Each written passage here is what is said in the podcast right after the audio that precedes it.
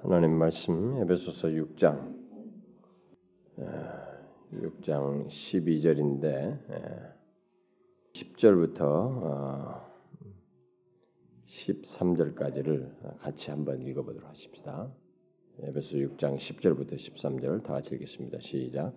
정말로 너희가 주 안에서와 그 힘의 능력으로 강건하여지고 마귀의 괴계를 능히 대적하기 위하여 하나님의 전신 갑주를 입으라. 우리의 씨름은 혈과 육에 대한 것이 아니요 정사와 권세와 이 어두움의 세상 주관자들과 하늘에 있는 악의 영들에게 대함이라. 그러므로 하나님의 전신갑주를 취하라.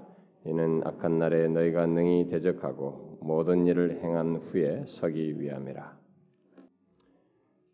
제가 이, 에, 계속적으로 우리가 수요일 날 아, 예배소서 6장의 이 에, 영적 전투, 영적 씨름에 대한 이 문제를 아, 계속 살피고 있는데 음, 아, 우리가 하나님과 관련하여서 어떤 영적인 피로가 있고 우리 하나님과의 관계 속에 도움이 되는 그런 메시지들 그리고 하나님께서 우리 주신 구원의 풍성한 은혜들을 그리고 하나님을 향한 이 경건의 소원 이런 것들을 우리가 많이 집중하고 알아야 되지만 동시에 아, 그것만 알면 안 되고 이 영적인 전투 싸움의 문제가 이 마귀와의 관계 속에서 있다는 것, 이 실체, 아, 이, 이 실체를 아는 것이 굉장히 중요하다라는 것이죠.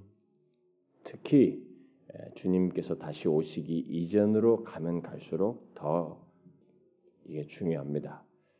제가 다음 주일날 난예배 그 은혜에 대한 말씀하기 전에 한 번더 어, 주일 난예배 시간에 지금 현재 우리가 아프가니스탄 사건과 관련해서 그리고 현재 지금 계속되는 이 흐름에 대해서 조금 말씀을 한번 전하려고 하는데 그런 것들이 다 뭐냐면 사람들이 이걸 무시해요.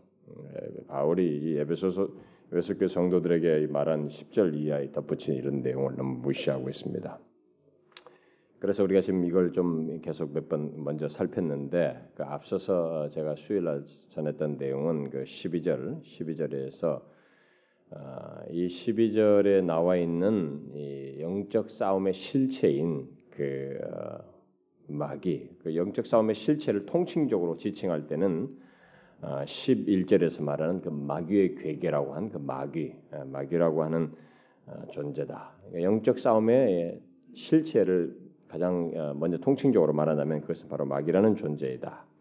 그래서 마귀의 권세에 대한 이 성경의 여러 묘사들을 통해서 그 실체를 어, 먼저 한번 살폈죠. 그런데 이제 오늘 계속해서 어, 그 앞서서 다른 성경들을 살폈는데 이제 본문에서 말하는 12절에서 말하는 이 마귀의 다양한 명칭들, 마귀에 속한 자들의 다양한 명칭들을 좀 살펴보기를 원해요.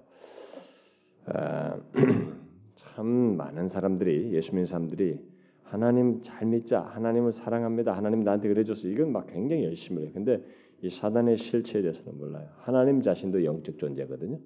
그런데 이 악한 영의 존재에 대해서는 의외로 회의합니다. 의외로 몰라요. 그리고 의외로 신경 안 써요. 그래서 사단이 성공하는 것이죠. 오늘 본문이 그, 그런 존재 실체에 대해서 잘 말해주고 있어요. 자 여러분들이 아, 마귀가 주로 하는 일이 무엇이라고 생각하는지 궁금합니다. 여러분 어떻게 생각하나요? 마귀가 주로 하는 일이 무엇이라고 생각하시나요? 마귀가 주로 하는 일이 뭐라고 생각합니까? 아, 성경은 굉장히 다양하게 묘사하고 있죠. 그 다양한 묘사가 바로 마귀가 무슨 일을 하는지를 잘 말해줍니다. 하나로 말할 수 없을 만큼 굉장히 다양한 일을 한다는 것이죠. 그래서 가장 우리가 쉽게 먼저 알고 있는 바는 마귀는 참소자다라는 말을 하죠. 참소자. 그러니까 사단이라는 이 말도 그렇지만은 이게 마귀를 참소자라고 했을 때 음, 여러분들 참 그렇죠. 음, 참소자다.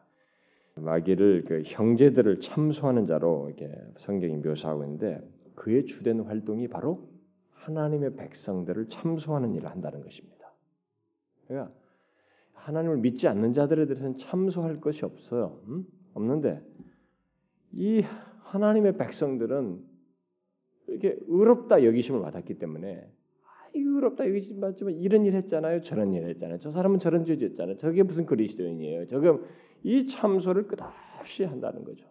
그래서 여러분 사단이 그 아, 하나님께 그 마귀 아니 뭡니까 욥 문제를 가지고 할 때도 아 욥이 뭐 참속거를 찾으려고 그렇게 해줬으니까 부유하고 이렇게 하니까 문제가 없으니까 예, 저렇게 하나님을 잘 믿는 거 아닙니까? 이 참속거리를 찾는 거죠. 예, 예, 대적적이면서도 그런 것 뭔가를 찾아보려고 그런 걸 찾아보려고 하는 본성적인 태도를 취하는 것입니다. 그가 하는 주된 일 중에 하나가 바로 참수하는 일이에요. 우리들의 있는 결격 사유와 죄와 이런 흠들을 끝없이 하나님 앞에 해요. 근데 그걸 거기에 대항해서 그런 것에 대해서 요한 1서 2장 2절에서 그리스도께서 바로 그것을 위해서 대언자로 계신다라는 말을 하고 있죠. 바로 이 참소에 대한 어, 그걸 카트하는 그 참소에도 소용이 없는 그리스도의 속죄에 그것을 증거하시는 그런 분으로 계신다는 거죠. 또 어, 마귀를 어, 적대자로 말하죠. 대적자 이렇게 말해요. 적대자. 음. 너의 대적 마귀 이렇게 부르고 있어요. 이렇게 불려진다는 것을 볼때 마귀는 우리를 대항하는 어, 적대적인 존재라는 거예요. 반대자라는 것입니다. 그러니까 하나님을 믿지 않는 자에게는 뭐 반대고 적대고 그런 게 없어요. 근데 하나님을 믿고 난 다음에 크리스천이 되고 난 데부터는 사단은 그 대상들을 적대자로 본다는 거죠. 끝없이 반대하는. 그래서 우리 안에서는 끝없이 적대적인 모습이 사단에 의한 적대적인 그런 현상이 우리 안에 생겨나요. 응? 반대를 하죠. 그래서 원수이다 라고 말. 우리를 대항하여 있는 어, 군대 사령관인, 어? 우리를 대항하는 총군 사령관인 것처럼 묘사하고 있죠. 또 마귀를 유혹자라고 부르죠. 예, 그런 것들이 이제 마귀를 이해하게 하는 뭘 하는지를 알게 하는 거죠. 그러니까 그런 유혹한다는 거예요. 끝없이 속이고 미혹하는 거죠. 여러분 계시록에서도 우리 살펴봤잖아요. 그 미혹의 천재입니다. 없이 미혹. 우리를 유혹하고 속이기 위해서 다가온다는 것입니다. 계시록 12장과 13장에서 많이 우리가 이미 살폈었죠. 따라서 우리는 이런 모든 것을 통해서 우리에게 적대자가 있고 항상 우리를 대적하고 유혹하고 끌어내리려고 애쓰면서 우리를 멸망시키려고 하고 언제나 우리를 참소하려고 하는 언제나 우리가 뭐 조금만 죄가 있고 무슨 흠을 많이 써도 그걸 끝없이 참소하려고 하나님께도 참소하지만 우리 자, 자신들에도 참소하죠. 말하 우리 우리 안에 그래서 여러분도 그런 경험 많이 하잖아요. 아이, 네가 그런 죄 지어놓고 네가 그리스도인이겠어? 너 구원이 받, 너 같은 사람이 구원 받느냐? 예. 끝없이 우리 안에서 이 참소가 이 정죄 의식을 정죄감을 불러일으키는 이 작업을 끝없이 합니다. 근데 여러분 잘 보세요. 그것이 분명히 내 의식 세계로 전달돼서 나타난다고요. 이게 다 뭐냐 이죠. 사단의 활동이라는 것입니다.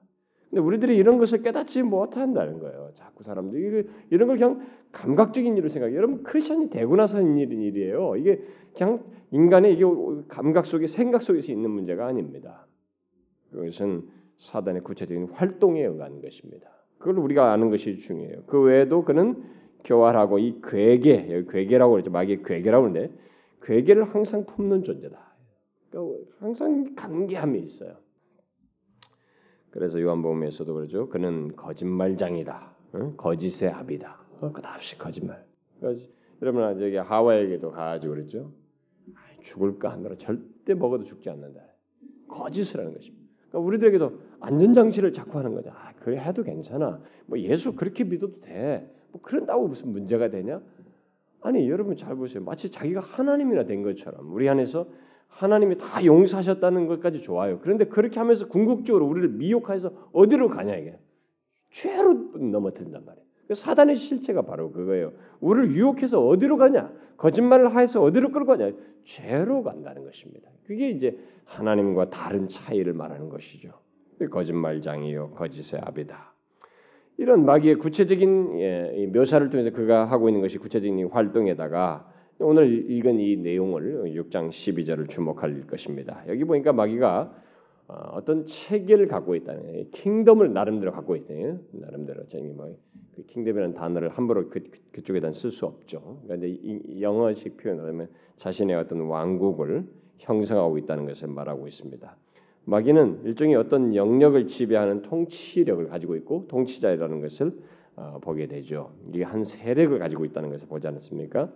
그래서 그 어, 예수님께서도 신약성경에서 그런 말을 한 적이 있어요. 여러분 잠깐 누가복음 한번 볼래요? 음, 누가복음 누가복음 11장 자 17절 자, 17절부터 22절까지 우리 한 절씩 교독해 봅시다. 17절부터 예수께서 저희 생각을 아시고 이르시되 스스로 분쟁하는 나라마다 어? 나라마다이죠. 나라마다 황폐하여지며 스스로 분쟁하는 집은 무너지느니라. 너희 말이 내가 바알세부를 힘입어 귀신을 쫓아낸다 하니 만일 사단이 스스로 분쟁하면 저희 나라가 어떻게 서겠느냐? 내가 바알세부를 힘입어 귀신을 쫓아내면 너희 아들들은 누구를 힘입어 쫓아내느냐? 그러므로 저희가 너희 재판관이 되리라. 하나님의 손을 힘입어 귀신을 쫓아내는 것이 하나님의 나라가 이미 너희에게 임하였느니 강한 자가 무장을 하고 자기 집을 지킬 때는 그 소유가 안전하되 더 강한 자가 와서 저를 이길 때는 저의 믿던 무장을 빼앗고 저희 재물을 나누느니라. 자, 바로 이제 그런 사실. 통치를 하고 있어요. 무장하고 이게 힘을 발휘해서 자기 영역을 가지고 있다는 것을 시사해 주고 있습니다. 자, 이것을 이런 사실이 바로 오늘 이 구체적으로 어, 정확하게 이게 어, 묘사한 것이 바로 오늘 본문 그 12절이죠. 음. 그래서 마귀는 공중 권세를 잡은 강력한 자이고 자기 나름대로의 왕국을 가지고 있으며 또한 종들과 어떤 사자들과 추종자들, 곧 우리가 씨름하는 정사, 권세, 세상 주관자들을 거느리고 있는 왕이라는 것입니다. 예, 들, 들, 들 복수로 나오죠. 자, 그러면 이 무리들을 이제 구체적으로 좀 설명할 필요가 있겠어요. 이 사단의 실체를 알기 위해서 이 무리들은 그 어떤 존재들인가? 여기 나온 그 구체적 묘사된 존재들. 먼저 정사와 권세 그런데 여러분 이와 똑같은 말이 정사와 권세 이런 말이 에베소서 1장을 한번 보세요. 앞부분. 여러분 에베소서 1장 21절 한번 보세요. 21절 다 읽읍시다. 시작. 모든 정사와 권세와 능력과 주관하는 자와 이 세상뿐 아니라 오는 세상에 일컫는 모든 이름에 뛰어나게 하시고 이렇게 말하고 있어요. 그러니까 이와 똑같이 뭐 여기 에베소서 6장에서 말한 이 정사와 권세와 똑같은 말이 에베소 1장 21절에 나옵니다. 그러나 이 에베소서 1장 21절의 정사와 권세는 이 어, 6장에서 나오는 정사와 권세와 다르죠. 음, 에베소 1장에서의 정사와 권세는 하나님의 보좌를 둘러싸고 있는 정사와 권세에 대해서 어, 언급을 하는 것이고 아, 그래서 우리가 여러분 계시록 4장과 5장에서 그런 걸잘 보았죠. 하나님의 보좌에 보좌를 둘러서 있는 네 생물들, 생물들과 장로들과 그 다음에 무수한 정사와 권세들에 대한 그런 기록들을 보게 됩니다. 그러니까 하나님의 보좌와 네 생물, 그다음 이렇게 24장로 어, 무수한 정사와 권세. 하나님의 이 그 보좌에도 이런 체계를 가지고 있으니까 원래 이것을 이미테이션한 거죠 사단은 아, 뭐 이런 모든 것은 하나님의 크고 영원한 왕국의 어떤 일부를 어, 우리에게 말해주는 것이죠. 그래서 하나님의 사자들이죠 대리인들인데 여기 에베소서 6장에서 어, 정사와 권세는 하나님께 하나님께서 그 권세를 그 권세로 둘러서 어, 둘려 계시는 것과 똑같은 그런 것을 사단이 이미테이션을 한 것이죠. 모방 체계로 가지고 있는 그런 것을 어, 말해주는 것이죠. 그래서 이 마귀로 어, 그의 대리인과 그를 대리하는 어떤 체계를 가지고 있다, 실체들을 가지고 있다는 것을 예, 이 내용을 통해서 보게 됩니다. 그러나 이들은 하나님의 보좌를 둘러싸고 있는 것들과는 아주 다르죠. 본성상 다릅니다. 어떻게 다릅니까? 이들은 근본적으로 모두가 이 사단의 체계는 마귀의 체계는 정사와 권세 이 체계들은 근본적으로 본성상 악하다요. 악하다는 것입니다. 사악하다는 것입니다.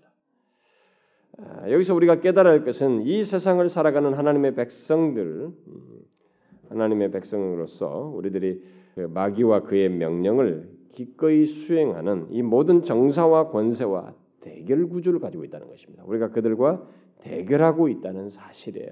예, 우리는 이것을 뭐 지식으로 알, 알면 안 되고요. 이거 정확하게 알아야 됩니다. 이런 실체들은 우리가 그 대결하고 있어요. 우리를 대적하는 존재들이 분명히 큰 체계를 가지고 있다는 것입니다. 그래서 히브리서 기자에 따르면은 하나님의 천사들이 하나님의 백성들을 위해서 활동하고 수종도다. 우리가 부리는 영이다 이렇게 말하죠. 그러니까 천사들이 하나님의 백성들을 돕는 일을 하고 있어요. 그런 일을 위해서 활동하고 여러분 시편 같은 거 보게 되면 하나님의 백성들을 위해서 수종되는 일을 선사가 하는 것을 봅니다. 그러니까 하나님의 천사들은 자기 백성들을 하나님의 백성들을 그렇게 수종드는 일을 할 때에 마귀도 역시 어떤 자기 나름대로 활동을 한다는 겁니다. 이곳저곳을 향해서 하나님의 백성들을 수종드는 것이 아니라 그는 자기 사자들을 보내어서 이렇게 해하는 넘어뜨리려고 하는 파괴하려고 하는 그런 일을 한다는 것을 여기서 말해주고 있죠. 그런데 기억할 사실은 그들의 그 힘과 권위예요. 그들은 나름대로 통치하는 위치를 가지고 있고 세력을 가지고 있다는 것입니다. 이게 뭐 그냥 가벼운 그게 아니고 자기들대로 어떤 세력과 아, 이 어떤 위치를 가지고 있다는 것입니다. 그래서 오늘 본문에서도 공, 공중권세 잡은 자 이런 말을 하죠. 공중권세 잡은 자로서 말하고 했는, 하고 있는데 이 말은 결국 마귀의 명령을 수행할 수 있는 이 어, 그 강력한 세력들이 있다는 것을 어, 시사하고 있습니다. 어, 이거 이런 면에서 정사와 권세를 우리가 이해할 필요가 있고 그 다음에 그 어둠의 세상 주관자들에 대하여 이 대하여는 대항하여 against예요. 그들의 우리가 대항하여 싸운다는 것인데 이 어둠의 세상 주관자들에 대해서 말을 하고 있는데 여기 세상 주관자라는 말은 어, 권세와 이 권위의 크기 예, 그리고 그 범위가 어떠한지를 말해주는 것이죠. 여기 세상 주관자라는 말의 이 원문은 한 단어예요. 음, 한 단어인데 곧 모든 세계를 지배하고 주관한다는 것을 연상시키는 그런 표현입니다. 물론 그것은 예, 이것은 구체적으로 자신이 사단이 마귀가 이 세상 모든 이 모든 세계를 자기가 모든 이 정말 그 하나님을 제껴놓고 통치한다 그런 개념은 아니에요. 본래 하나님이 태초에 인간을 창조하셨을 때 하나님은 이 세상의 통치자로서 자신을 대리하는 통치자로서 인간을 세운 것이죠. 그래서 너가 생육하고 번성하고 정복하고 모든 것을 다 그때 그래서 그때 인간이 하나님 형상대로 지음받은 인간의 존재, 하나님과 교통하면서 모든 것을 하나님 것을 누리면서 통치할 수 있는 그 힘, 그 존재의 인간은 상당한 특권과 그 복을 누리는 상태였죠. 그 세상을 지배하며 다스리라, 그 세상을 다스리라, 정복하고 다스리는데 이런 모든 것을 가진 권, 권위와 권세죠. 예, 세상에 대한 지배할 수 있는 그것을 줬는데 인간 사, 마귀가 바로 그 인간의 미혹해서 그 권, 그 인간이 누리는 권위를 빼앗은 거죠. 그때부터 인간은 세상 주관자로서의 영역을 더 넓힌 것입니다. 인간이 뺏긴 것이에요. 하나님을 거스림으로 인해서. 그래서 여러분 그것은요 개인적 영역에서도 생깁니다. 내가 아, 하나님의 그 말씀을 거역하고 오히려 사단의 그 미혹에 사화가 넘어갔듯이 사단의 미혹이 자꾸 넘어가면 넘어갈수록 어떤 현상이 자꾸 생기냐면 내 마음에 이렇게 공허함이 더 커져요. 하나님의 그 은혜의 지배력이 약화된 것, 그 지배력을 충분히 못 경험하고 못 누리는 것 같은 그런 경험을 합니다. 그렇다고 해서 우리 존재에 어떤 이상이 생기는 건 아닌데도 불구하고 그런 일이 있어요. 그러니까 이 세상에도 그 여기서 그래서 세상 주관자라고 말을 하는 것이에요. 그가 뭐 세상의 이 모든 권세 창조자가 하나님이 계신데 어찌 그가 세상의 이 주관자가 될 수 있냔 말이에요. 그것은 빼앗은 것이며 탈취해서 영역을 넓힌 것이죠. 그래서 지금도 자기 수하에 자기를 믿고 아니 자기 통제 아래서 뭐 하나님을 절대로 거절하고 하나님을 믿지 않으면서 자기 뜻을 따라서 본성을 쫓아서 육체의 소욕을 따라서 죄를 짓는 이 모든 것들은 자기 권세 아래 있는 영역이에요. 근데 아까 우리가 읽었던 누가복음에서 더 강한 자가 그 강한 자를 결박하고 거기서 빼내오는 것이에요. 지금 그래서 한 사람 한 사람 빼온 것이 바로 하나님 나라의 확장이에요. 예수 그리스도가 오심으로써 하나님 나라가 Kingdom of God 그러죠. 하나님의 나라가 왕국이 이렇게 확장돼 가지고 가는 것입니다. 지금도 우리가 하나님 나라가 주, 주님이 가신 기도 나라가 임하옵시고 나라 이인데 이게 원래 가, 이, 가, 는, 이, 가 그거죠. 예, 그 알고 있죠, 여러분? 주격의 그 조사죠, 이게. 근데 나라가 임하옵시고 왜또 나라 이 했을까? 근데 옛날 선배들이 이렇게 한 것인데 그게 나라가 임하옵시고 이렇게 하나님 나라가 이게 임하셔 이게 확장되는 그것을 우리가 기도하도록 얘기한 것인데 바로 그게 뭐냐? 사단이 인간을 타락하면서 처음에 하면서 확장해 놓은 그것에 예수 그리스도가 오셔서 하나님 나라를 확장하는 것입니다. 그래서 다니엘서에서 나왔죠. 산이 막 돌들이 쌓아져.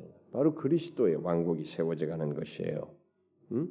그러나 중요한 것은 이, 일단 이 존재가 벌써 그런 존재가 되었다는 것입니다. 세상 주관자가 되었다는 것이죠. 그렇게 큰 능력을 발휘한다는 것을 우리에게 시사하고 있죠. 그런데 여기 세상이라는 말 속에 담긴 의미는 아, 사실상 음, 아, 아까 말한 것처럼 그런 전적으로 모든 것을 말한 것이 아니기 때문에 이 말의 뜻은 하나님의 지배 밖에 있는 하나님의 통치 밖에 있는 세계 아, 또는 하나님께 복종하지 않는 세계를 뜻한다고 할 수 있습니다. 그러니까 하나님께 통치를 받지 않고 하나님의 복종하지 않는 그들의 세계 거기에 주관자다라는 것이죠. 그래서 우리가 쓰는 표현 중에 음, 전에는 세상에 속해 있었으나 이제는 어, 뭐 하나님 나라에 속했다, 뭐 교회에 속했다, 뭐 이런 표현들을 쓰는데 물론 외적으로는 그리스도인은 여전히 세상에 속해 있지만 이런 면에서 아, 우리는 하나님 나라에 속해 있죠. 아, 그리스도인이 이 세상에 속해 있지 않는 않다는 이런 말을 하게 되는데 그게 바로 영적인 의미에서죠. 우리는 더 이상 사단의 권세에 있지 않고 하나님 나라에 속한 자다. 네, 바로 그런 의미죠. 바로 이런 면에서 사도 바울이 세상이라는 말을 여기서 사용하고 있는 것입니다. 그런 면에서 여기 세상이라는 말은 영적인 의미죠.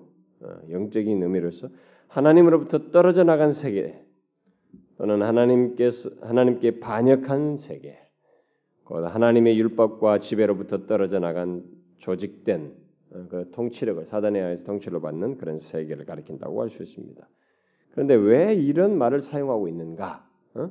왜 이런 말을? 그것은 우리 그리스도인들이 어, 바로 그런 세상, 곧 하나님을 대적하는 세상과 맞서고 있다고 하는 것을 말하기 위함이에요.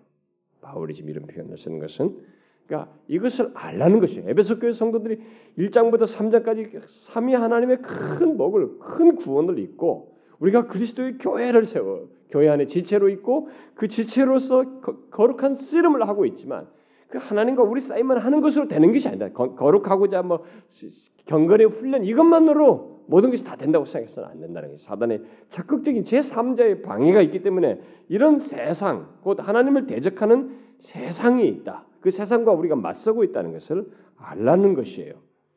그래서 하나님과 그의 복으로부터 어, 벗어나 있는 그 세상을 다스리고 통제하는 권세와 우리가 맞서고 있다는 것을 알고 알고 반응하도록 하기 위해서 이런 말을 하는 것이죠. 음? 여러분 이 사실을 잘 알고 있죠? 어, 우리는 이 사실을 잘 알아야 됩니다. 예수 믿는 사람들 이런 걸 너무 몰라요. 너무 모르고 또 귀신 뭐 이러면 막 어디 만화 영화 같은 얘기나 하려고 하고 무슨 TV 드라마에서 막 흰옷 입고 머리 풀어가지고 아 이거 장난이에요, 여러분. 그 귀신은 그런 존재 아니에요. 성경에서 말하는 악한 영 이런 것들은 그런 껍데기가 아닙니다.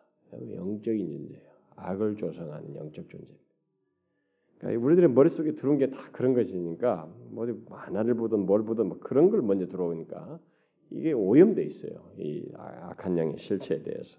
그래서 이런 것도 아이고 미신적이다 이렇게 생각. 그런 것부터 알고 있으니까 미신적이다고 생각하는 거예요. 아, 제가 좀 이따 얘기하겠습니다만은 아니에요, 여러분. 이건 엄청난 실체입니다. 그래서 본문은 그 세상 주관자를 말하면서 동시에 그 세상 주관자의 실체를 그 앞 단어를 통해서 조금 더 잘 말하고 있죠. 뭐예요? 음, 세상 주관자의 실체가 어떻대요? 어떤 세상 주관자래요? 뭐래요 거기? 어떤 세상 주관자래요? 어둠이죠. 어둠의 세상 주관자. 여러분 이거 잘 아시. 뭐 아, 뻔하다 이러면 안 돼요. 잘 알아야 됩니다. 어둠의 세상 주관자들에 대하여 우리들이 씨름한다는 것입니다. 우리들이 싸운다는 거죠. 이 말은 바울이 말하는 세상이 지금 어떤 것인지를 잘 말해주는 것이죠. 바울이 말하는 세상이 어떤 것이냐, 어떤 곳이냐, 바로 어둠의 지배력이 있는 어둠의 장소라는 것입니다. 그래서 여러분 앞에 에베소서에서도 이런 얘기가 나와요. 에베소 4장을 한번 보시면 음, 에베소서 4장 14절에 이런 어둠과 관련된 표현들 있죠. 4장 17절 한번 봐봐요. 시작. 그러므로 내가 이것을 말하며 주 안에서 증가노니 이제부터는 이방인이 그 마음에 허망한 것으로 행함과 같이 너는 행하지 말라. 음? 그러면서 18절 상반절에 뭐예요? 너 저희 총명이 어떻게 해요? 어두워지고 이 어두움이라고 하는 표현을 우리가 잘 어두워지나요? 이 세상 사람들의 총명이 어두워진 것은 그들이 어둠 가운데 있기 때문에 그래요. 제가 이제 다음 주에 주일 안예배 아, 좀 쉬어서도 그 책을 좀 읽어보고 싶은데 읽고 좀 더 정리가 되면 하고 싶은데 여러분 이 세상이 아무리 탁월해도 지성적인 아무런 탁월한 논리를 가지고 뭐 기독교가 어떻고 하나님이 어떻고 아무리 반박을 해도 그 출처가 어둠이에요. 그게 결정적인 베이스예요. 그러니까 아무리 자기 나름대로 뭔가를 가지고 설명을 하고 설득을 하려고 하지만은 총명이 어두워져서 나오는 것이에요. 그게 어? 근본적으로 그리스도를 예수 너희가 전에는 그러잖아요. 예수를 믿고 나서야 우리가 빛 가운데를 해요. 아 이게 진리구나. 이게 뭐가 죄이구나. 우리가 진노 아래 있었구나. 어둠의 권세 아래서 이게 보이는 것이거든요. 그러나 이빛 어, 가운데로 오기 전에는 어둠 가운데 있다, 어둠 아래 있다는 것에 대한 이해가 명확할 수가 없어요. 아, 웃기는 얘기다. 무슨 무슨 뭐 농담 따먹지. 이 얘기하듯이 그런 걸 알지. 그게 실체로 자기에게 와닿질 않아요. 이해력을 갖게 하질 않습니다. 그게 왜 그러냐? 총명이 어두워져서 그런 것입니다. 음? 어둠 가운데 있어서 그래요. 또 뒤에 그 5장 뒤에 8절에서도 그렇잖아요. 5장 8절에 보면 한번 읽어봐요. 시작. 너희가 전에는 어둠이더니 이제는 주 안에서 빛이라 빛의 자녀들처럼 행하라. 이것은 더 적나라하죠. 전에는 너희들이 어둠 속에 있었다 이 말이 아니고 뭐래요? 아예 너희가 어둠이었다는 것이. 아예 어둠이었다는 거예요. 실체였다는 거죠. 어두운 상황이 있었던 것뿐만 아니라 어둠을 가지고 있었다는 거죠. 응? 그야말로 안팎으로 어두웠다는 거죠.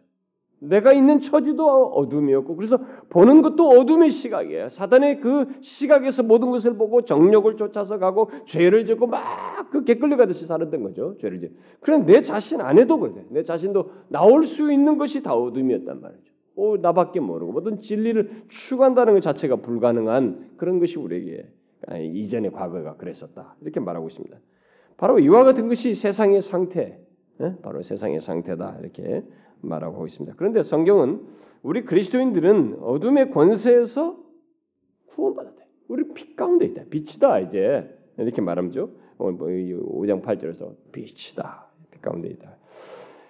어, 우리는 어둠의 권세에서 구원받은 자라는 것을 말을 하죠. 그래서 여기서는 이제 전에는 어둠이었는데 이제는 빛이다. 주 안에서 빛이다 이렇게 말하는데 아예 이것을 더, 정, 더 뒤에 보면은 이 빌립보서 다음에 있는 그 뭐, 아예 에베소서 다음에 있는 빌립보서 다음이죠. 골로새서를 보면 아주 그런 표현을 구체적으로 하죠. 예, 골로새서 1장 한번 보세요.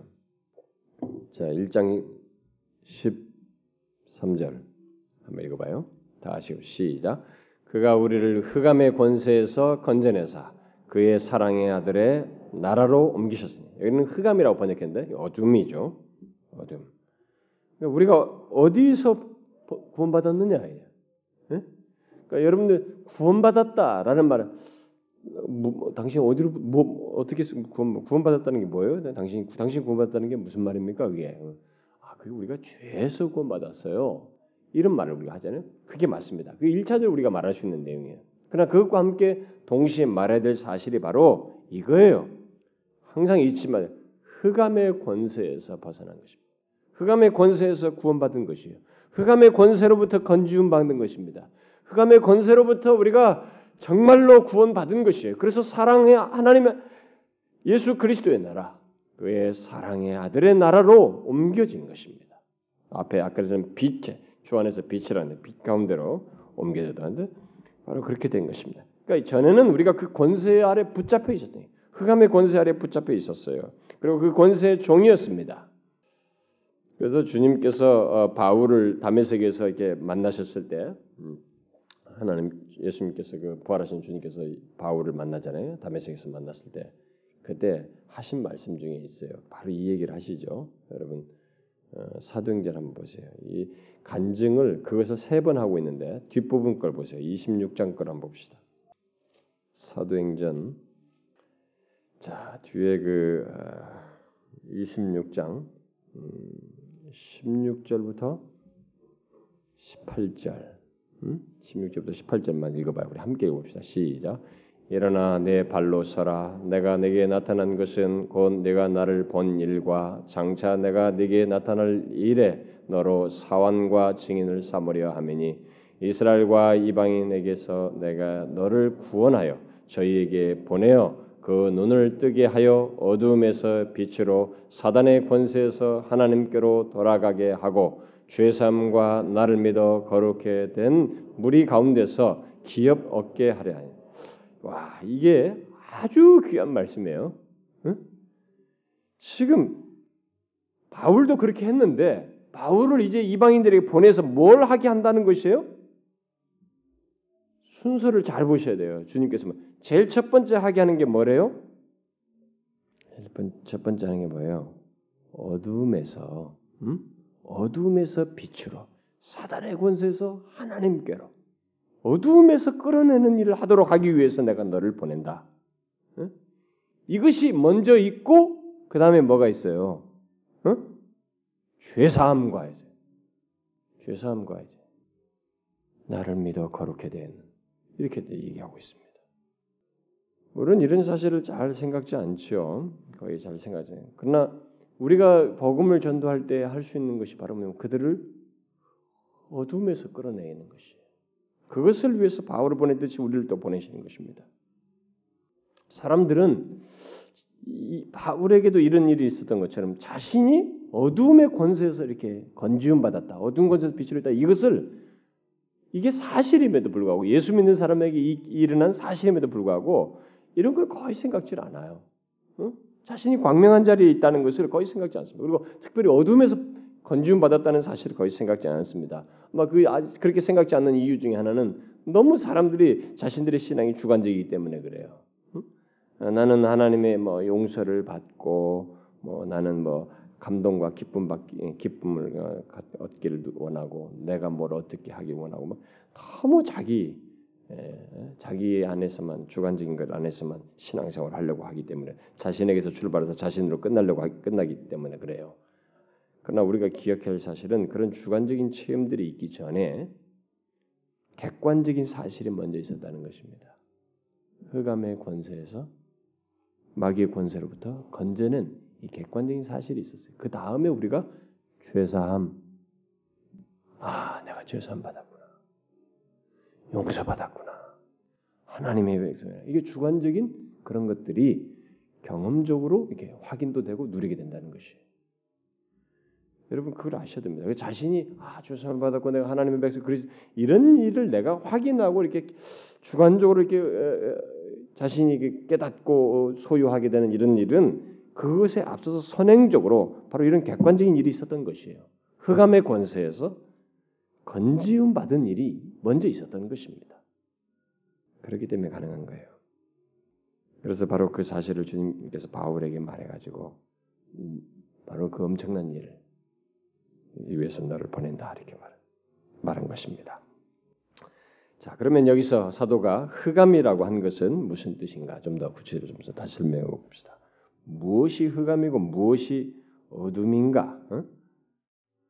물론 물질적인 어둠이 아니죠. 우리 저녁에 캄캄해요. 저녁에 불 다 끄고 해서 캄캄한 그 어둠을 말한 거 아니죠.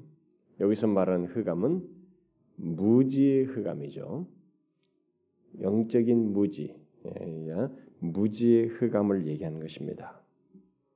아, 제가 그, 여러분 이 무지의 흑암 예, 이, 것을 가지고 앞에서도 에베소 4장에서 얻어, 총명이 얻어졌다고 그랬는데 그것도 다 결국 무지 어, 무지한 거죠. 어두워져서 무지한 것인데 바로 이것 때문에 어, 죽으라고 예수는 거역하면서도 다른 쪽으로 자기 모든 능력을 발휘하면서 그리스도를 반대하고 사단에 조정받는 그런 행동들과 태도를 사람들이 취하는 것입니다. 바로 이 무지, 영적인 것에 대한 무지요, 하나님께 대한 이 무지가 오늘날 이 세계의 모든 혼란의 주 원인인 것입니다. 사람들은 자꾸 이 세상의 뭐 원인이 무슨 종교 때문이다. 뭐 이렇게 외면상으로 종교 때문이라고 하는데 여러분 종교라는 것 자체도 하나님 자신에 대한 무지 속에서 나오는 종교이면 다 그것이 이 흑암 가운데 있는 거예요. 무지 흑암 속에 있는 것이에요. 그래서 나오는 것이에요. 그러면 여러분들이 아, 그 십자군 전쟁은 뭡니까? 이렇게 말할 수도 있겠죠. 어? 선교사들이 혹시 그 옛날에 그 어, 복음전도 안 납시고 말이지 그, 그 사람들과 뭐 함께 하는 일은 없었습니까?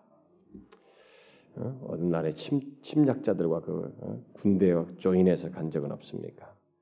여러분 그들 중에 그렇지 않은 경우도 있고 거기 부득불에서 뚫을 길이 없어 그런 간 사람 따라서 간 사람도 있고 그런데 십자군 전쟁은 정말로 기독교가 오점을 남긴 것입니다. 정말로 오점을 남긴 것이.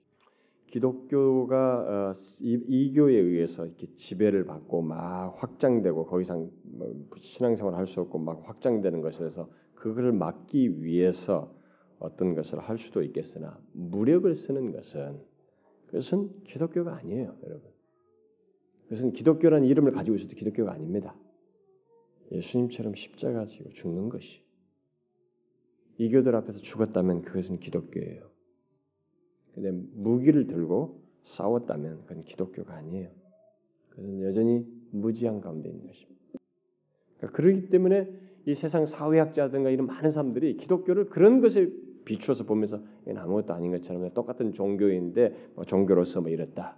종교적 전쟁이다. 뭐 이렇게 보는 것이 여러분 아니에요. 뭐 외명사원은 종교이고 성경은 다 근본적으로 뭐냐? 다 근본적으로 오늘 본문으로 들어가는 것입니다. 그건 다 무지의 흑암 속에서 나와요. 총명이 어두워져서 나온 것이에요. 사람들은 이 같은 가장 근본적인 것들을 다 제외한 채 그냥 부수적이고 이차적이고 스스로 변질되는 우리 인간이 만들고 쌓는 지식과 문화와 이런 궤변들을 의지해서 어, 자꾸 별소를 다 하고 있어요.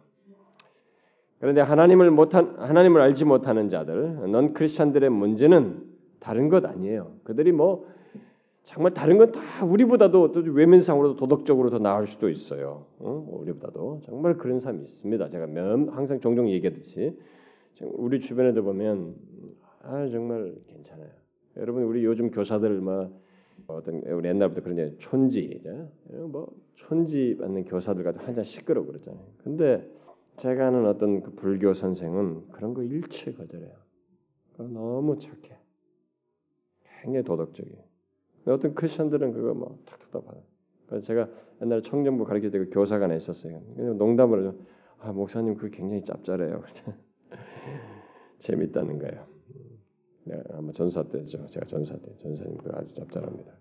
그거 뿌리치기 어렵다는 거예요. 근데 여러분 도덕적으로 보면 우리보다 더 나을 수 있어요, 그들이. 근데 중요한 것은 뭐냐? 넌 크리스천의 결정적인 문제는 그들의 어두움이에요. 영적인 무지입니다. 하나님을 모른다는 것이. 영적인 이해를 가지고 있지 못하다는 것입니다. 바로 이제 그런 사실을 바울이 고린도에서 말을 하고 있죠. 여러분 한번 찾아봐. 이런 구절은 이럴 때 안 찾으면 또 못 찾기 때문에 고린도 전설을 먼저 봅시다. 아, 마귀 얘기하니까 신나죠, 여러분. 뭐 이런 얘기니까 무슨 막 전쟁 얘기하는 것 같고 주일 오후에 우리가 이런 얘기를 해야 되겠군요. 눈이 번뜩번뜩하기 위해서. 어, 고린도전서 2장 2장 먼저 14절 한번 읽어봅시다. 2장 14절. 자, 읽어봐요. 시작. 육에 속한 사람은 하나님의 성령의 일을 받지 아니하나니 저희에게는 미련하게 보이며 또 깨닫지도 못하나니 이런 일은 영적으로라야 분별합니다. 죽었다 깨어도 안 되는 것이. 그왜 그러냐 이거죠. 그 하나님을 모르는 육에 속한 상태이기 때문에 이 어둠 가운데 있기 때문에 하나님의 성령의 일을 받지를 못해. 이 뭐 어쩌고 저쩌고 해봐야 그건 너무 맹랑한 얘기로밖에 안 들어요. 받을 수가 없어요. 받을 수가 없습니다. 그래서 뒤에 고린도 후서에서 더 또 얘기하는데 고린도 후서 4장을 한번 보시면 고린도 후서 4장 3절 고린도 후서 4장 3절 4절 한번 같이 읽어봅시다. 시작. 만일 우리 복음이 가리웠으면 망하는 자들에게 가리운 것이라. 그 중에 이 세상 신이 믿지 아니하는 자들의 마음을 혼미케 하여 그리스도의 영광의 복음의 광채가 비추지 못하게 함이니 그리스도는 하나님의 형상이니라. 왜 사람들이 이 복음이 가리워지냐 그 사람 어두운 가운데 계속 있는 거예요. 그이 세상 신이 믿지 아니하는 자의 마음을 혼미케 해서 그래서 어둠 가운데 있도록 하기 때문에 그렇다는 것입니다. 그들은 영적인 것, 곧 하나님을 믿지 않는 것, 뭐 어, 그런 않는 것이기도 하지만은 믿을 수가 없는 거죠. 믿을 수가 없어요. 왜냐하면 그들은 마귀의 노예들이요 흑암 가운데 있거든요. 이 세상 신의 이 세상 신 그들을 혼미케 한 상태에 있기 때문에 그렇습니다. 그들은 어둠 속에 있으며 어둠으로 덮여 있고 어둠이 그들 존재 안에 있습니다. 그 영혼을 덮고 있어요. 그래서 그들 자체가 어둠입니다. 그들은 그래서 하나님에 대해서는 아무것도 알지 못합니다. 예수 얘기하고 뭐 성경이 어쩌네 저쩌네 하고 뭐 옛날에 김용 교수도 하듯이 뭐 성경 가지고 막 난도질하고 아무리 해도 마찬가지예요. 사실 뭐 믿, 하나님을 인정치 않고 믿지 않는 가운데 성경을 들어가지고 뭐라고 중요하나 중요하 하는 것은 그것은 뭐냐 알지 못한 무지함 때문에 그렇습니다. 그 이번에 제가 그 책 뭐 만들어진 신이란 책 저자도 그런 것이 제가 그 그걸 그 제가 그래서 궁금해서 읽었는데 그걸 아주 굉장히 방어적으로 잘 해놨어요 그 사람은 어, 제가 그 얘기를 그 다음 주에 좀 하려고 하는데 하나님에 대해서 아무것도 알지 못하기 때문에 그래요. 그런데 그들은 하나님에 대해서 무지할 뿐만 아니라 사실은 이 영적인 무지, 흑암 가운데 있다고 할 때는 어둠 가운데 있다고 할 때는 하나님에 대해서만 무지한 것이 아니고 바로 자기 자신들에 대해서도 무지하게 된 것입니다. 여러분, 여러분과 제가 예수를 믿고 난 다음에 빛 가운데 있고 나서 하나님도 알게 됐지만 어떤 걸 알게 됐어요? 우리 자신을 알게 됐지 않습니까? 아, 우리가 죄인이었고 이런저런 존재, 과거에 이랬었구나. 우리 존재를 알게 됐습니다. 인간이 어떤 존재, 나란 존재가 어떤지를 알게 됐습니다. 그러나 이 어둠 가운데 사람은 결국 자기 자신도 모르는 거예요. 응? 자신들이 지금 어떤 존재인지 영혼이 자신 안에 영혼이 있다는 거. 영혼도 사실은 믿지 못하는 것이며 뭐 설명 어쩌저쩌 해도 영혼을 믿지 않고 응? 생각지도 않습니다. 그리고 영혼이 뭐 어떻게 되는지 그런 것도 관심도 없어요. 응? 그래서 영혼을 결국 영혼이 영혼에 대해서 모른다는 것은 죽음에 대해서도 정확히 알지 못한다. 뭐 죽으면 다 끝이지 이렇게 망, 대충 할 뿐이에요. 우리 영혼이 영혼이 사는 것, 곧 생명에 대해서 결국 알지 못합니다. 응? 그래서 자기 자신을 알지 못해요. 어? 자신의 실체도 모르죠. 자신의 영혼이 있어서 이 영혼이 어떻게 되는지, 그다음에 그 이후가 어떤지 그것도 다 결국 모르게 되는 것이에요. 그래서 죽은 뒤에 무엇이 있는지조차도 결국 알지 못합니다. 이 어둡다, 어둠에 있다는 것은 어둡다는 것은 죽음 이후도 모른다는 얘기가 되는 것이죠. 그래서 못 믿어요. 죽음 이후에 심판이 있음을 알지 못하죠. 한 번 죽는 것은 정한 것이면 그 위에 심판이 있다 보니 그것을 죽으라고 말해도 못 알아듣습니다. 음? 그안 믿어요. 그 어둠 가운데 있어서. 아, 다 끝까지 뭐 생각할 수는 있는데 그까지는 제가 좀뭐 그럴 수도 있겠죠. 그건 안 믿어요. 그게 어둠이에요. 어둠은 바로 이렇게 하나님에 대해서뿐만 아니라 자기 자신의 존재, 그 자신의 미래, 그리고 실체, 그 죽음 이후 이런 것까지 다 모른다는 것을 내포하는 것입니다. 그래서 이 어둠의 세상 주관자들은 수많은 사람들을 그렇게 그 어둠 가운데서 있도록 계속 역사해요. 혼미케 하면서, 응? 혼미케 하면서 역사하는 것입니다. 여러분은 오늘날 이 세상 주관자가 수많은 사람들을 어떻게 어둠 가운데 있게 한다고 생각합니까? 그러면 어떻게 그들을 어떻게 이, 이 세상 주관자가 이 세상의 수많은 사람들을 어둠 가운데 있게 한다고 생각해요. 그러니까 구체적으로 이 세상 주관자의 지배 아래서 어둠 가운데 있는 자들이 오늘날 이 세상에서 나타내는 것이 뭐냐는 거예요. 그 어둠 가운데 있다는 것을 어떻게 나타내고 있느냐는 거죠. 가장 먼저 어, 이 세상 사람들이 가장 쉽게 또 늘상 대하는 것이 무엇인지를 여러분 잘 보시면 압니다. 세상 주관자가 수많은 사람들 가운데서 어두움 가운데 있도록 하는 그 가장 일상적인 것이 뭐냐면 우리 삶의 가장 흔한 요소들이 소스들이 환경들이에요. 그게 뭐겠어요? 가장 평범한 것이 뭐냐면 대중매체예요, 여러분. TV, 영화, 인터넷, 소설, 문학, 문화 활동, 예술, 신문 뭐 이런 것도 마찬가지. 저도 신문을 하나 봅니다. 뭐 TV를 제가 안 보기 때문에 뭐 이렇게 어떻게 돌아가는지 보는데 좋은 것도 있지만 좋지 않은 것도 있어요. 음, 신문인데도 불구하고 이 대중 매체들을 통해서 사단이 예, 세상 주관자가 수많은 사람들을 어둠 가운데로 내멉니다. 여러분 이 가장 흔한 것들 속에 세상 주관자가 어떻게 깊이 관여해서 사람들을 어둠 가운데로 끌어당기는지 여러분들은 발견할 수 있나요? 아 이게 너무 옹졸하고 너무 좁은 생각 아닙니까? 잘 보세요. 왜 이런 대중문화 지금 제가 말한 이런 것들에 왜 악이 상존합니까? 왜 컴퓨터를 하면 그걸 좋은 용도로 쓰지? 왜 이것을 가지고 악을 창출해냅니까? 거기서 응? 왜 악을 창출해내냐 말이에요. 그게 뭐예요? 악의 배후자가 있는 악에는 악의 근원자가 있는 것이에요, 여러분.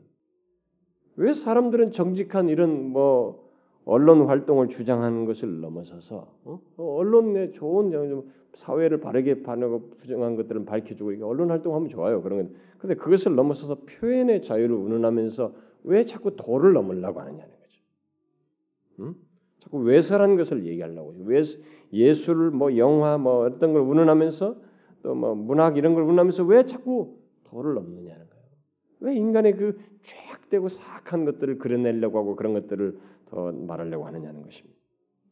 그래서 인간은 자꾸 이런 것들을 법적 투쟁하면서 법으로까지 했죠. 표현의 자유라는 것을 보장받는 법적 투쟁까지 해서 법을 패스하게 됐습니다. 그래서 여러분 김대중 대통령이 우리나라에 획을 껐지 않았습니까? 그런 거 다 포용해라. 김대중 대통령이 모든 것에서 상당히 그 서구적인 것을 수용하도록 그런 것을 했습니다. 민주투쟁을 하는 사람이었으면서도 불구하고 그런 것들의 서구문을 먹고 했어요. 그리고 영국에 와서 그 대통령 떨어지고 난 다음에 영국에 와서 얼마 동안 좀 한 1년만 동안 캠브리지에서 보낸 적이 있는 1년 반인가요? 음, 그때 보냈는데 보낸 적이 있었는데 그때 당시에 영국에서 좋은 것들 많이 봤죠. 아, 경찰들은 이렇게 사람을 섬기는구나. 우리는 막 경찰이 렇게 난폭하게 뭔가 이렇게 군림하는 거기는 뭐 섬긴다. 뭘 물어볼까? 다 노인들을 섬겨주고 이렇게 하니까 아 이런 것이구나. 경찰들은 권위적이 되지 말고 섬겨라. 그런 것을 김대중이 다 지시했어요. 그러니까 그런 것은 좀 좋아진 것도 있습니다. 그런데 이제 이런 표현의 자유를 다 보장하는 그런 법적인 것을 허용하는 예, 획도 끝게 했죠. 근데 여기서 여러분 잘 보시면 근데 그런 것을 하면서 인간이 뭡니까? 악을 창출하고 더 악을 묘사하고 싶다는 거예요. 인간이 정말 이상합니다. 좀 더 더 그 죄악된 것을 그리고 싶고 묘사하고 싶고 그쪽으로 가고 싶어요. 모든 이 장르 속에서 뭐 모든 것에서 다 그러고 싶어합니다. 근데 여러분이 알다시피 이런 법적 투쟁하며 표현의 자유를 운운하는 사람들이 이 세상에서 무식쟁이들이 아니에요. 다 똑똑하고 한가닥하고 다 논리를 펴는 재능이 있고 실력 있고 머리가 있는 사람들이 다 그거예요. 그러나 그들에게 무엇이 그들에게서 나오는 것이 무엇인가? 표현의 자유를 얘기하고 뭘 어떤 이런 걸 다 얘기하면서 뭐, 뭐가 나오는가? 악이 나와요. 왜 그럴까요? 그들이 어둠이기 때문에. 이런 것은 사람들이 거의 생각지 않습니다. 참 이 엄청난 사실을 몰라요. 그러니까 인간은 죽도록 자기를 모릅니다. 하나님도 모르지만 자신들을 모르는 것이. 그게 세상 주관자의 배후가 있는 것이죠. 흑암의 권세 아래 있기 때문에 그렇습니다. 그의 조종 아래서 흑암 가운데 있는 자들이 표현을 자유롭게 하면서 죄를 자꾸 하는 것이죠. 어? 그런데 그렇게 해봐야 나올 수 있는 것은 뭐예요? 하나님을 자꾸 대적하고 더 죄악되고 우리의 죄악된 사악한 본성을 노출하는 것이고 또 예수 믿지 하나님을 믿는 사람들을 더 미혹하는 거예요. 우리들까지 더 시험에 드는 거예요. 미혹하는. 예? 컴퓨터 이게 탁, 어? 컴퓨터를 가지고 말이에요. 클릭해서 들어가는. 더 사람을 미혹하게 만들어요. 더 그런 일이 벌어요. 그야말로 하나님과 그의 백성들을 향한 이 마귀의 깊은 대적 행위가 그런 유혹의 형태로 드러나고 있는 것이죠.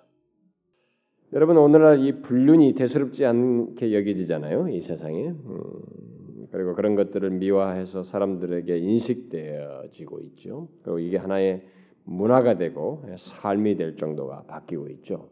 참 재미납니다. 이런 거 보면 이거 다 뭐예요? 어둠 가운데 있어서 그래요.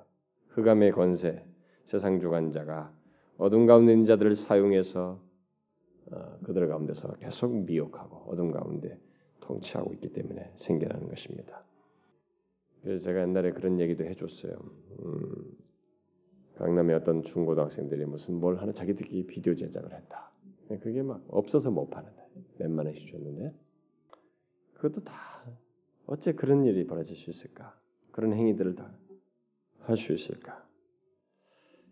뭐 앞서서 다 우리들의 분위기, 그들 자신들도 어둠 가운데 있고 그 앞서서 그런 것을 할 수 있던 그런 것에 흥미를 유발시켰던 앞선 부모 세대, 어른 세대가 어둠 가운데서 행하고 있기 때문에 그런 것입니다. 표현의 자유 운운하면서 우리 사회가 그런 문화를 만들었죠. 근데 그게 뭐냐? 아무리 우리가 지성적이라 할지라도 무지한 것입니다. 영적인 무지. 모든 면에서 무지, 어둠이 있어서 그래서 우리가 잊지 말아야 됩니다. 이 세상의 사건들 배후에는 보이지 않는 세상 주관자가 흑암의 권세자가 있습니다. 이걸 아셔야 돼요. 단순히 어떤 소설가가 외설 소설을 써서 뭐 돈을 버고 어? 돈을 벌고 무슨 무슨 체이프를 만들고 또 어떤 여자들이 자신들의 육체를 이용해서 돈을 벌고 또 뭐 죄악된 방식을 통해서 돈을 벌고 뭐 그것을 합법적으로 하는 뭐 여기고 이렇게 법적으로도 보장받고 뭐 이런 것들이 다 있어 봐도 그 배후에는 그 사람들이 아니고 그 어둠의 주관자, 세상 주관자가 있다는 것입니다. 결국 그런 사람들은 이 세상 주관자들의 도구의 통로에 불과한 것이죠.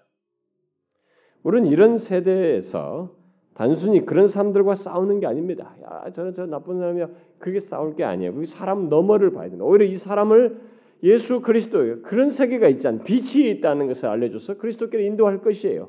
그래서 그걸 분별하고 그 사람들을 다른 차원에서 대하는 일이 우리에게 오래 있었는데 그 사람을 대하, 대항하는 것이 아닙니다. 그래서 우리가 오늘 읽은 본문이 바로 우리의 씨름은 혈과 육에 대한 것이 아니고 바로 이러이러한 존재들과 악한 영들에 대항하는 것이다. 세상 주관자와 대항하는 것이다. 그 말을 한 것입니다. 우리가 이것을 알아야죠.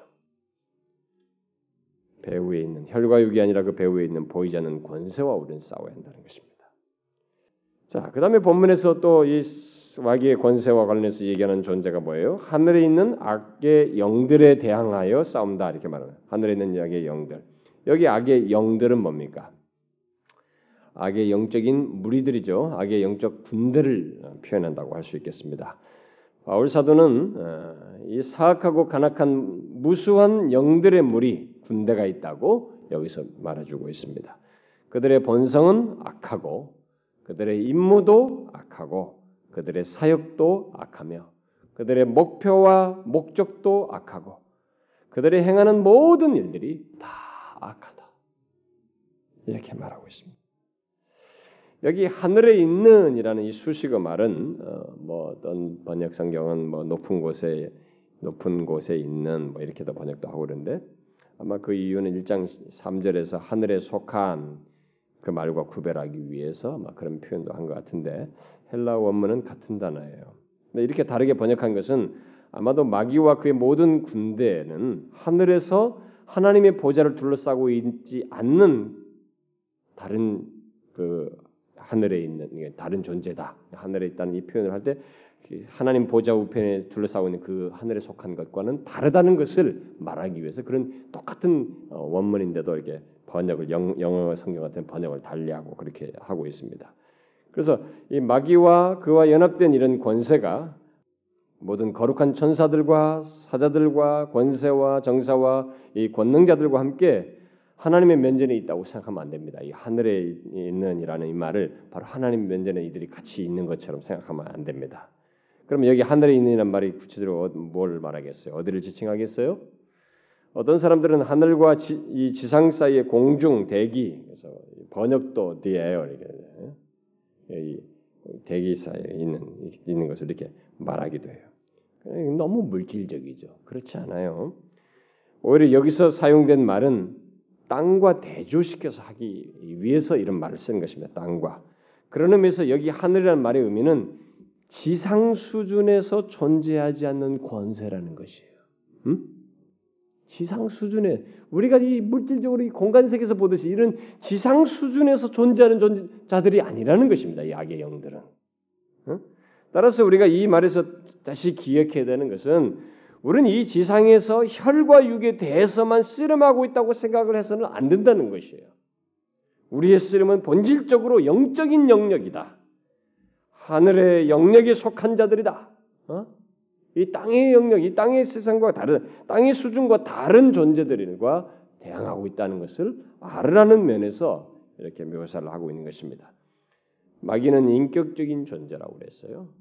마귀는 인격적인 존재이면서 영적인 영역에서 살고 있는 자들이에요. 음? 인격적인 존재이면서 우리는 육체를 입었으나 이 마귀와 그에게 속한 자들은 인격적인 존재이면서 영적인 영역에서 살고 있는 자들입니다. 물론 그의 수하들인 그 악한 영들도 다 마찬가지예요. 따라서 우리의 씨름은 혈과 육이 아니라 이 세상 신인 마귀와 정사와 권세와 이 어둠의 세상 주관자들과 하늘에 있는 악의 영들에 대항하는 것이라는 것을 꼭 기억해야 됩니다. 여러분 중에 이 마귀의 실체를 제가 이렇게 설명하고 나니까 이거 하고 나서 어떤 사람 어 무서워 뭐 이런 사람인지 모르겠어요. 낙심하고 아, 마귀가 그러면 나는 매 어떻게 하냐 마귀 때문에 어떻게 여러분 성경 이 본문은 에베소 본문은 크게 아니죠. 이, 이 새로운 단락 시작 에베소서 말하면서 6, 장 10절 이하에서 새로운 단락을 말하면서 그렇고 오늘 본문도 마찬가지고 아, 그 본문의 시작인 10절에서 뭘 말해요? 주 안에서와 그 힘의 능력으로 강건해지고라는 말씀으로 시작하죠. 이런 악한 영들이 있다. 막 그들을 무서워할 때 그, 그부터 시작하는 게 아니고 주 안에서와 그 힘의 능력으로 강건해지고 이렇게 말하고 말하면서 그걸 덧붙이고 있는 것이에요.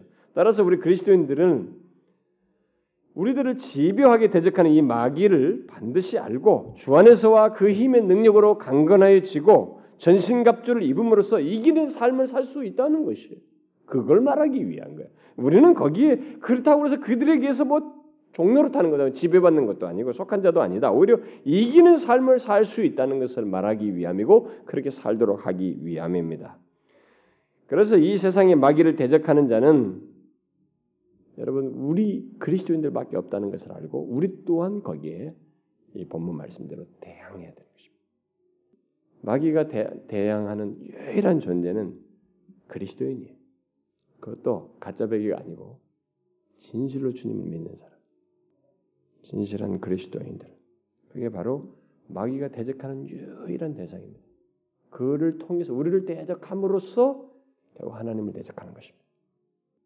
그래서 성경은 마귀를 대적하라 이렇게 말해요. 마귀를 대적하라 그리하면 너희를 피하리라 이렇게 말하고 있습니다.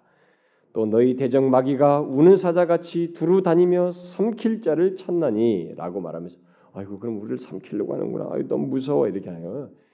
예? 절망하거나 도망할 것을 그러니까 야 너희들 삼킬 짤 차니까 잘 도망가거라 뭐 이렇게 말하지 않고 그 다음에 뭐라고 말해요? 응?